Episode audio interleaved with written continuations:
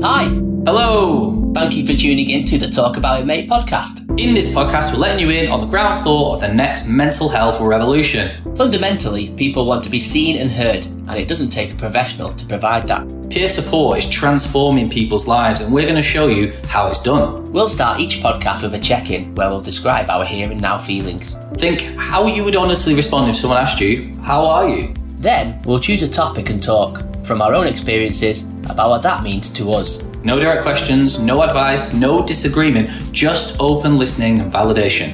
And at the end, we'll check out. How are you now? And that's it. Well, alongside the podcast, we'll be providing support, guidance, and connection around the topic each week on our social media and on our meetup. So head there now, during, or after the podcast to get and stay connected. But for now, let's get into it.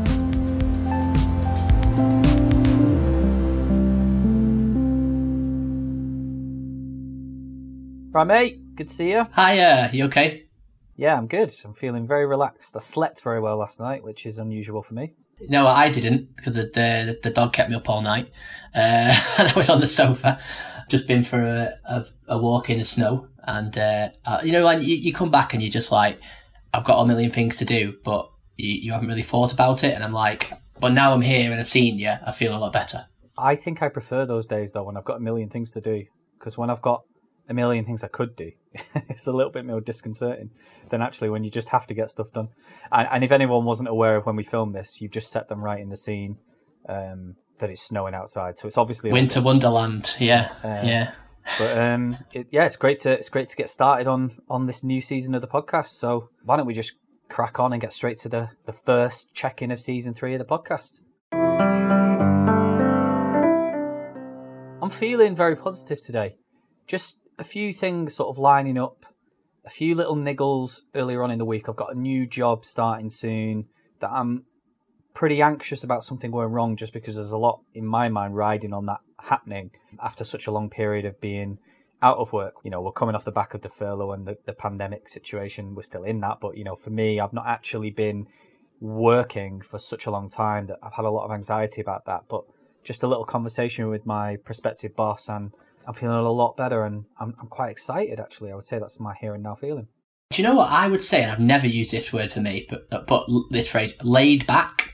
I'm quite laid back. Like, yes, there's lots of things, uh, but instead of seeing them as lots of potential banana skins, I'm kind of seeing them as lots of potential opportunities. And what what a place to be for the very first uh, podcast, you know, of this this set is that I'm starting off in a really laid back mood because because I don't know if I'll ever feel like this again. Well, maybe we should capture that and uh, move straight into the conversation. It might feel a bit weird to us to start with this topic based on where we're both seemingly at today, but uh, the topic for today in our 10 steps that mirror the sort of journey that we think we've been on and other people might be on is Loneliness. I don't know if you've got any initial thoughts about loneliness that you might want to kick us off with. Well, yeah, like if I'm coming at it from a in, a, in quite a you know positive moment right now, but th- that's when you feel the least lonely, in my opinion. Like because you feel so connected to your thoughts and feelings and what's going on and the things that, and then conversely, I can completely flip that and put myself in where even six or seven days ago when I felt the complete opposite to this. And everything was worrying me and stressing me, and, and and any kind of difficulties I've ever had with mental health have have made me feel lonely. And when you feel lonely, even if you have a lot of people around you, you can feel lonely, and uh, then you can feel vulnerable. And, and and this is, I think, is a really good place to to start for me. Yeah, I completely agree. I think something there that you mentioned that I'd never really thought of before is this idea of being connected to your own thoughts and feelings as a opposite of feeling lonely almost or like a symptom of not being lonely because actually that really is the worst loneliness is that when you don't even feel connected to yourself because then you haven't even got your own you know when people talk about being your, your your own biggest cheerleader if you can't even back yourself then you've got absolutely no one Yeah, yeah. I, I think it's a lot about you know how can you impact your own personal situation, and and on your good days, you think, yeah, I've got this, I can do it, uh, I can take actions to address these thoughts, feelings, and and things that are going on. And on bad days, you don't feel that you can. You are the same person, but you're almost two completely different versions of the same person. that really reminds me of a. When I think about loneliness, I always think about those afternoons when I would wake up at a weekend and it would be literal loneliness in the sense that I'd be isolated in my bedroom, self isolation in, in some respects, because I was choosing that over reaching out to, say, my housemates or people that I know would be there for me if I felt really low. But I was so depressed and so anxious because I'd self medicated and overindulged the night before that I felt like an absolute different version of myself than I would want to identify with. If you'd met me the night before when I was in that process of um, seeking validation and throwing myself out there and meeting as many people as possible, you would have thought there's no way on earth this person would ever be anxious, would ever be depressed, because I'd appear as like the life and soul of the party. I think we often put like a, a, a social mask on. I've been there. I used to be the fun time guy, and and inside maybe I was a bit empty. I based all my things on other people's validation, but the loneliness aspect, yeah, drinking and, and being hungover, anxiety or whatever you want to call it, beer fear the next day is so, it grips you so tight that you don't know how to treat yourself with respect. I know in my, my situation, yeah, lots of negative self talk. And why would I then want to let anybody else in on that? Because what have they got to gain from knowing what crappy stuff is going on in my head?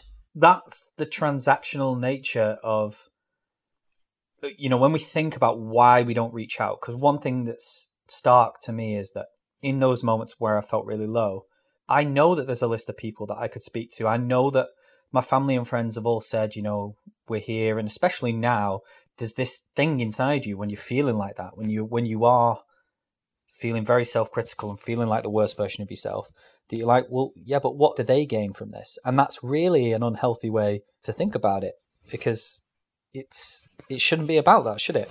It shouldn't be about gain or loss. It's it's a completely different. You know, as human beings, our, our, our greatest moments and when we're not in it for something, we're just in it. That's really helped me to to kind of reflect on where I am now and where where I used to be when I, I was more lonely and isolated and, and, and, and I wouldn't let people in. And and also it the thought of even having to rake over the shit show that is the negative parts of your mind is really exhausting. And quite frankly, I don't really want to do it half the time.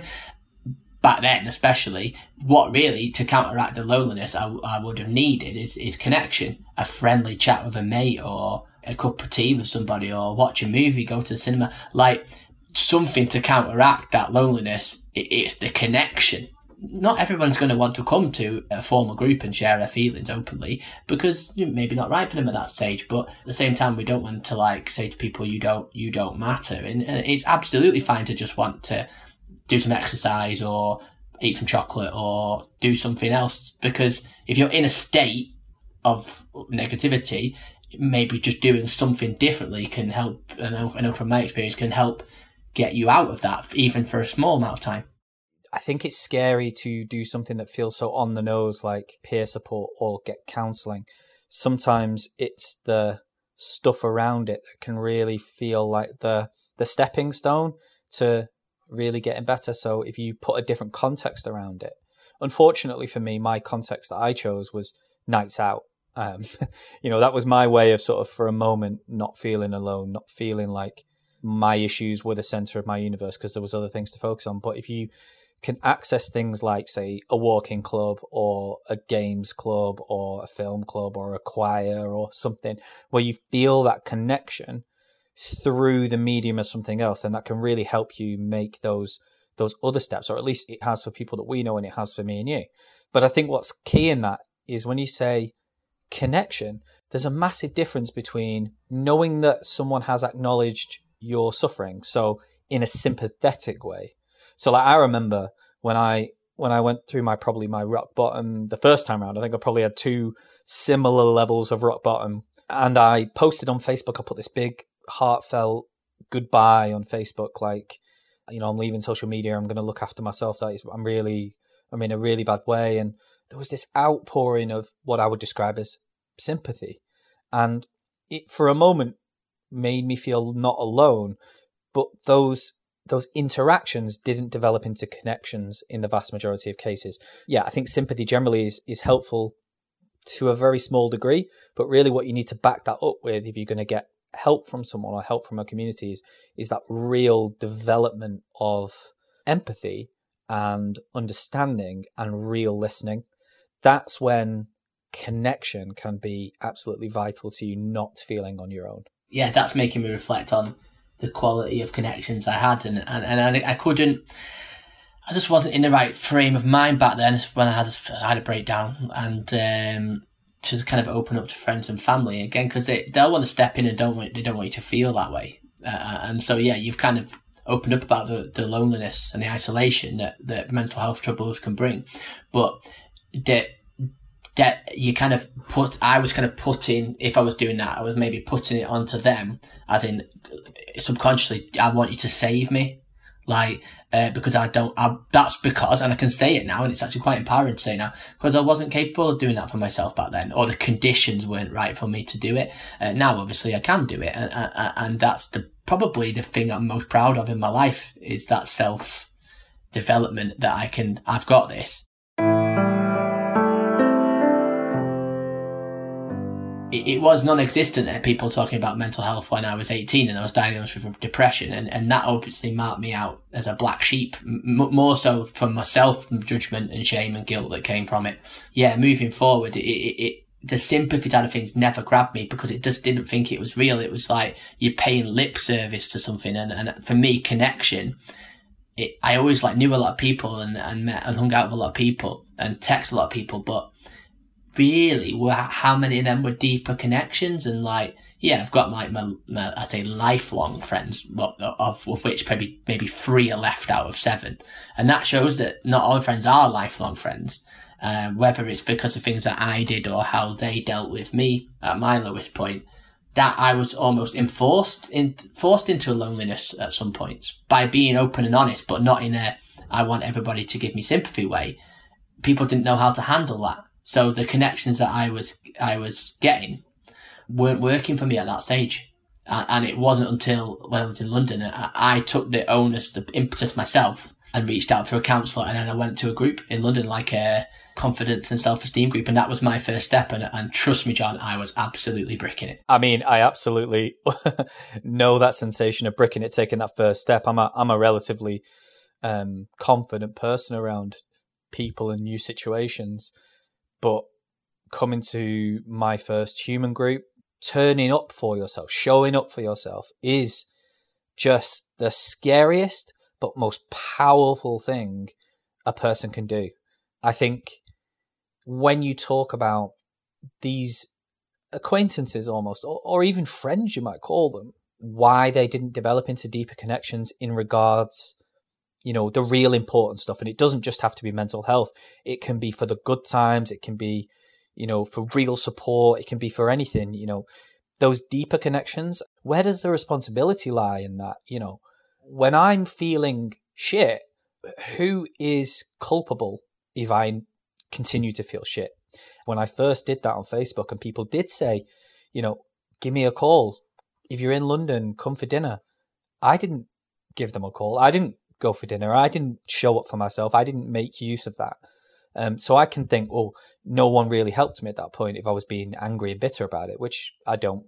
I just wasn't ready to put my side of the bridge down. I wasn't ready to show up for myself. And then serendipitously and fantastically, when I was, your bridge was down. And I turned up to that meeting about a year ago, around about now. And I've talked about this so many times. It was one of those anxious days one of those Saturday afternoons when I felt absolutely at my lowest mental state and I could have easily stayed in bed. And I, and I, I know that it was some of my negative people pleasing attitudes that got me out of that bed, but equally I knew that showing up for myself on that day was going to be a really good thing, even if I didn't feel like it. And drove into town. It was raining, parked, couldn't find parking. I, I, I looked back on the conversation actually recently and I was late and I was stressing. You have to buzz to get in, and it was just oh, it was just all the th- all these barriers that normally, if I'd been if I hadn't been ready, would have probably dissuaded me. But I showed up, and my side of the bridge was down, your side of the bridge was down, and now a year later, I can reflect and say, oh, what a moment! What if that hadn't have happened? It's like breaking through new barrier, a new like a threshold. Yeah, like uh, my I have my own like step like origin story or something if you can call it that. I made the list. I'm going to get some help. I signed up for to meet a counsellor. I met him for coffee. I was like, right, I've got my first counselling session. I've been onto an app called Meetup. That's the first time I've been on because I'd only done it for football before. But then I saw confidence and self esteem. I like RSVP'd to an event uh, and then, so I'd like done a nudge. I reckon I'd done like 10%, but that was my nudge. You know, I'd just clicked a button. So I, am still wavering there. You know, there's probably a good chance that I wasn't going to go to that event. You know, what if there was so many chances for me to back out, but then, uh, the guy called Ken who ran that group and he's like a coach. He, he messaged me and then he called me the next day as well. And, and he just followed through on it. And, and I don't know, I just chatted to him. He seemed very normal. I thought, I don't feel cut off or alienated from this conversation. I don't feel like anyone's trying to force anything on me either. Um, and I thought, no, I'm going to go. And it was, yeah, it was in like a basement of a building called uh, London Jesus Centre. And I actually went to the wrong room first, which was for narcissism. this is a narcissism support group. I was like, oh, I don't need to be here. I was talking to someone outside. I was like, I don't think I'm in the right place. So then I walk into this other room, like you said, late and a guy's doing like a talk and, and, and it was like, right. And I realized quite quickly, all of the other guys, I think it was like five or six of them in that room, had had some kind of depression or anxiety. And it's the first time in my life I was like, oh, it's just so like good to just be like, I don't have to like hide it or like it, it, can inconvenience anybody. And the guy was doing a talk. He had, I remember he had a really bad speech impediment and he said how he'd come on in like three or four months and he, he gave a speech and like he'd obviously overcome such a barrier. And I, I stood up and said something. Well, I didn't even stand up. I just said something to the group. And three of, two or three of the guys were like, Mike, you, you don't seem like the kind of guy who would have, like, like you said, John, I was quite forthright, quite confident in many ways. But inside, internally, like we all have our, our own struggles. And, and, and sometimes just by seeing other people who've also struggled, you know, if I compare me to that guy who, who'd done that speech, like, like I was probably in a better position. I, I, and in a weird way, I was like, well, you know, at least I'm better off than this guy. And I know that sounded terrible at the time, but I didn't feel lonely because I connected with him. And, uh, and then the next day, I don't know, I felt like I woke up the next day and just felt a little bit more, yeah, I just felt different. The whole crux of why loneliness is so bad and why what we do is is predominantly to alleviate loneliness is because actually advice, sympathy, things you can give and walk away from, are nowhere near as helpful as shared experience and empathy. You can't alleviate loneliness with advice. You can't say, here's how you stop being alone, do this. The only way to, in my mind, alleviate a sense of loneliness is to be around perhaps other people who either are lonely or have felt lonely or don't feel lonely and give you an insight into what that looks and feels like when people are the right kind of people to interact with, the connections, the deeper, meaningful connections that I've made, often have come from someone planting a seed. There are many people who I interact with through Talk About Mate and my other work that I do, and it, it, they'll come back to you six months down the line, nine months, a year later, and, and they'll remember. I, I literally just come off a phone call before doing this. I'd given a guy a card when I was te- primary teaching and supply teaching Uh, I'd given it to him. He was a PE teacher working for an external company, and his wife just called me, and I, I must have given that guy the card about a year ago.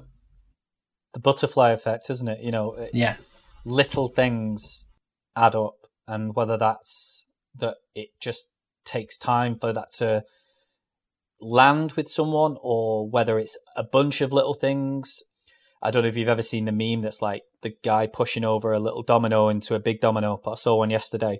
The very bottom domino was a website to rate attractiveness of females on campus, and the final domino was insurrection at Washington DC Capitol. so it was showing that yeah. you know Mark Zuckerberg's incel status led to a, a, civil war in America, sort of seven or eight years ago through the medium of Facebook.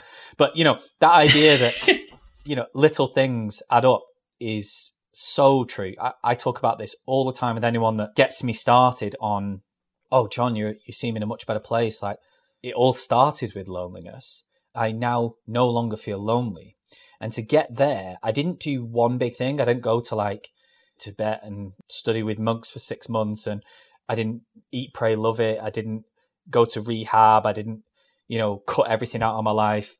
what I did was I started building a routine that that meant that it was little and often, it was small things, showing up for myself now and then, coming to peer support. Because this this relationship started off as me, yes, volunteering to be a part talk about it, mate, but actually predominantly just starting off as a participant and just showing up once a week for an hour, just once a week, and then making the commitment to see a counselor and invest that money. And making the commitment to not answer the question, are you okay with a cursory, yes, no, I'm fine, yeah, whatever. Just little, little things. And over time, that's how you actually make a difference. If you do the big stuff, like it's it's the equivalent of um, you want to lose weight, so you do like a 72 hour water fast. All right, you might lose six, seven pounds, but you'll never maintain that unless you've made the little and often type changes too. That just won't work. And for me, that's that's absolutely the biggest lesson that I've learned about this, and it was realized within the last couple of months. How do you test that that, that little and often is working? It's very difficult. Until you're tested, you don't know. And there was a situation that came up in my personal life maybe two or three months ago that absolutely hit to the heart of my biggest insecurities and anxieties. And when I was strong enough to deal with that in an assertive, decisive, full of self esteem kind of way, I went, whoa, whoa, there you go. There's some proof that I've done the work and there is actual tangible progress. And I couldn't have tested that without it coming up in that way. I didn't notice along the way that things were happening, but now I realize. And it all was to do with that little and often type stuff. That's very powerful. And not to embarrass you, but like when we started the, the men's peer support groups back in March, April, like you came along and, and, and, and very, very quickly you took responsibility. Those that little and often became quite evident. Some people say like, oh, I've not had anything to say or, or I didn't really get a chance to speak tonight. There's an element of responsibility there. You took that responsibility on yourself to use that time in that group for your own development. But what happened very quickly with you, the penny dropped with you. You saw how important it was, but very, very quickly, I don't even know that you noticed it you were showing up for other people really, really quickly. Like the strength that you'd gained from that little and often, you were automatically just giving it to others. So like I was running the sessions, but actually it became very easy for me to run the sessions because you were there. And most of the guys I've seen that in, especially the ones who, who, you know, were heavily involved and, and the women's group as well. Like when you see that development of people taking responsibility, showing up little and often without expectations of what is going to happen, if you wait for everything to be right, you'll never do anything. It wasn't until probably my third, fourth therapist that I was at a stage where something bad had happened. I dropped out of a course. I was struggling. Old wounds had been opened. Six or seven weeks later, it was coming. You know, she probably, she thought, I saw, I saw it coming. It was coming. And I just kept showing up and I probably didn't know it was coming, but it came you know, I developed it and, and I started to grow a lot from there. So, yeah, so I didn't want to embarrass you or anything, but that, that stages of people's process is that you are less likely to be lonely when you've developed the skills to reach out and connect in a in a safe way. Peer support. If I ever say to someone, "Oh, you should come along to peer support," you know, it's been amazing for me. The only image in my head I can imagine that those people are thinking, or that I would have thought before I became part of Talk About It, mate. It's like if you ever watch a film that has an Alcoholics Anonymous scene, or like uh, One Flew Over the Cuckoo's Nest when they have group therapy, and it's always a really drab, depressing, um, sort of claustrophobic atmosphere. It always makes me feel uneasy watching those scenes. But now I watch those and I, and I think that is the complete antithesis of what I experience in peer support. Because when you were talking then about giving it back to others and really thinking about what that means in our community and how actually we operate, I see peer support as being like occupational health for mental health. I think you've brought up to me before that, you know, if you break your leg or you have a serious car accident, you might need to walk on crutches or have a bar for a while or, you know, have someone help you learn to walk again. And peer support is is for me is like that. It's not that no one's growing your bones back. They're just with you until you can do it yourself. And it's a very, very positive experience. It doesn't feel like any of those dramatized versions of peer support that I can imagine. Because actually, giving other people strength gives you strength. You get so much out of peer support, even when it's not directly your support. We talk about does altruism actually exist? You know, can you actually be selfless? Because every time you help someone else, you feel good about it. And peer support gives you the opportunity to either be helped or help someone else at every single opportunity. You're never alone, whether someone's coming to you or you're coming to them.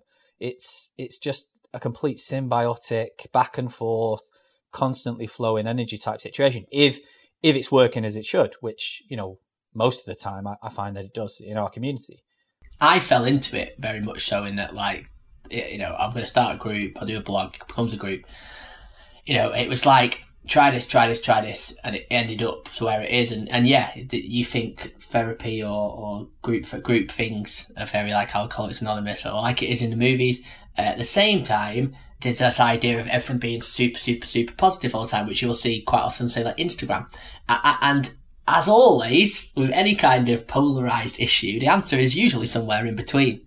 You can't go through the process without having to challenge yourself or go through something difficult it's like our mind is messy and we're kind of working to sweep out the corners of our mind. And I really like that image. Like it can't be perfect. So then the other side of this, like, I don't want to say toxic positivity, but like just feel good. Like these are the steps to feel good. I get that. Like we're very much about lifting people up, but uh, that also doesn't chime with me. There's work to be done here's a safe space, which will be somewhere in between to do it. This is what it might look like, but it can look like whatever you want it to look like.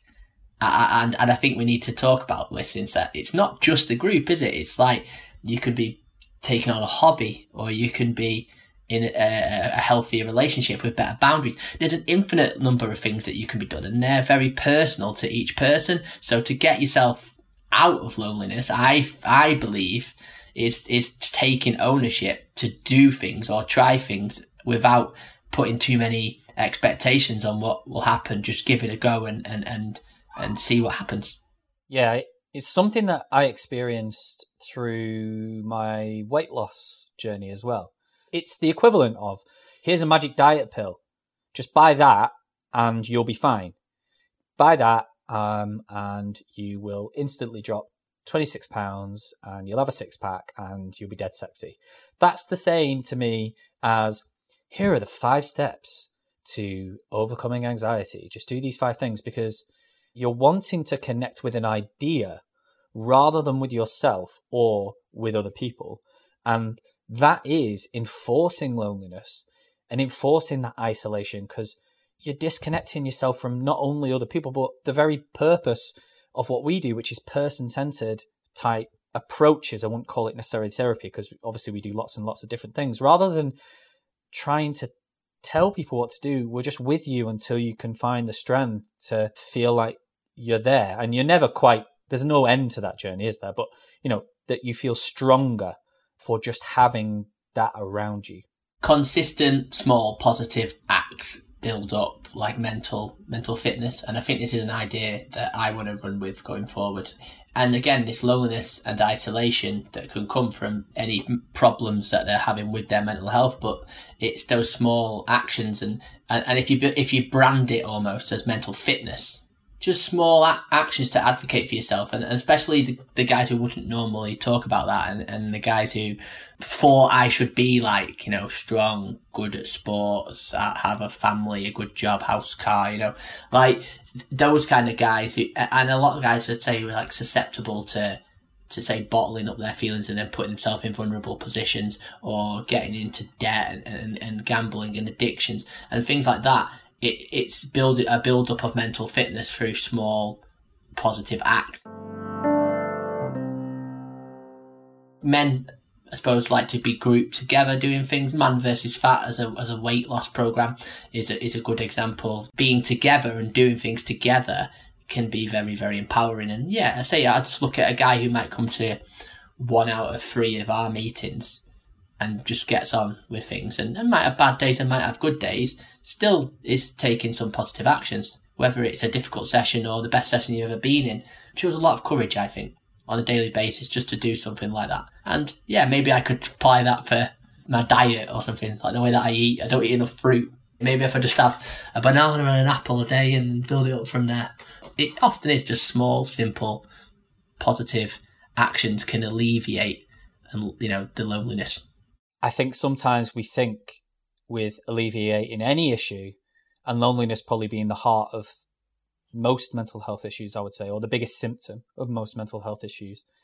It doesn't have to be as it is purported in, in a lot of masculine culture, especially if you look at the sports documentary All or Nothing. When you think about sport, when you think about achievement, it is considered in that way. It doesn't have to be all or nothing. So if you're looking to combat loneliness, little acts of self compassion and courage, one after the other, as quickly as you can go or as slowly as you have to, can lead to dramatic changes in your outlook. And on that note, I guess uh, little and often throughout this conversation, maybe we should think about checking out, seeing how we're feeling here and now, and reflecting on how we might have changed through the conversation. I felt very laid back to begin with. Uh, I've shifted. I feel like back more to my kind of not anxious self, but there's a, there's a an urgency about me that's come probably be as I've been motivated by this chat. Really, it is to like keep going with the projects. Yeah, it, I just feel quite motivated. I'd say is the word that I'm checking out with. It's difficult not to end every conversation with you with a with a checkout like that. I think always when we have these conversations, I feel present and energized. I'd say beyond that, I'm feeling more aware of where I was actually than when I checked in. Like when I checked in, I thought I was in a particular place, but actually, as this conversation went along, it sort of unraveled things in me. So, so actually, I'm feeling a bit more awake. Maybe I don't know if that would count as an emotion. Like I, I think I came into the conversation a bit more lost in my head than I probably realized. I think sometimes that's the power of of just speaking. Um, can can wake you up to how you're actually feeling. So that's how I'm feeling right now. Um, and yeah, it's been a great conversation. Thanks, Mike. Yeah, I really enjoyed that one, and I'm looking forward for what's to come. Lots of exciting things to come. Lots of exciting things going on in the community, and I'll see you next time. Thank you for listening to the podcast. We really appreciate your interest in what we do. If you would like to hear more, please subscribe, share, or review this podcast. And if you'd like to have a chat, join a session, or just have some fun, then come find us at Talk About It Mate on all social media.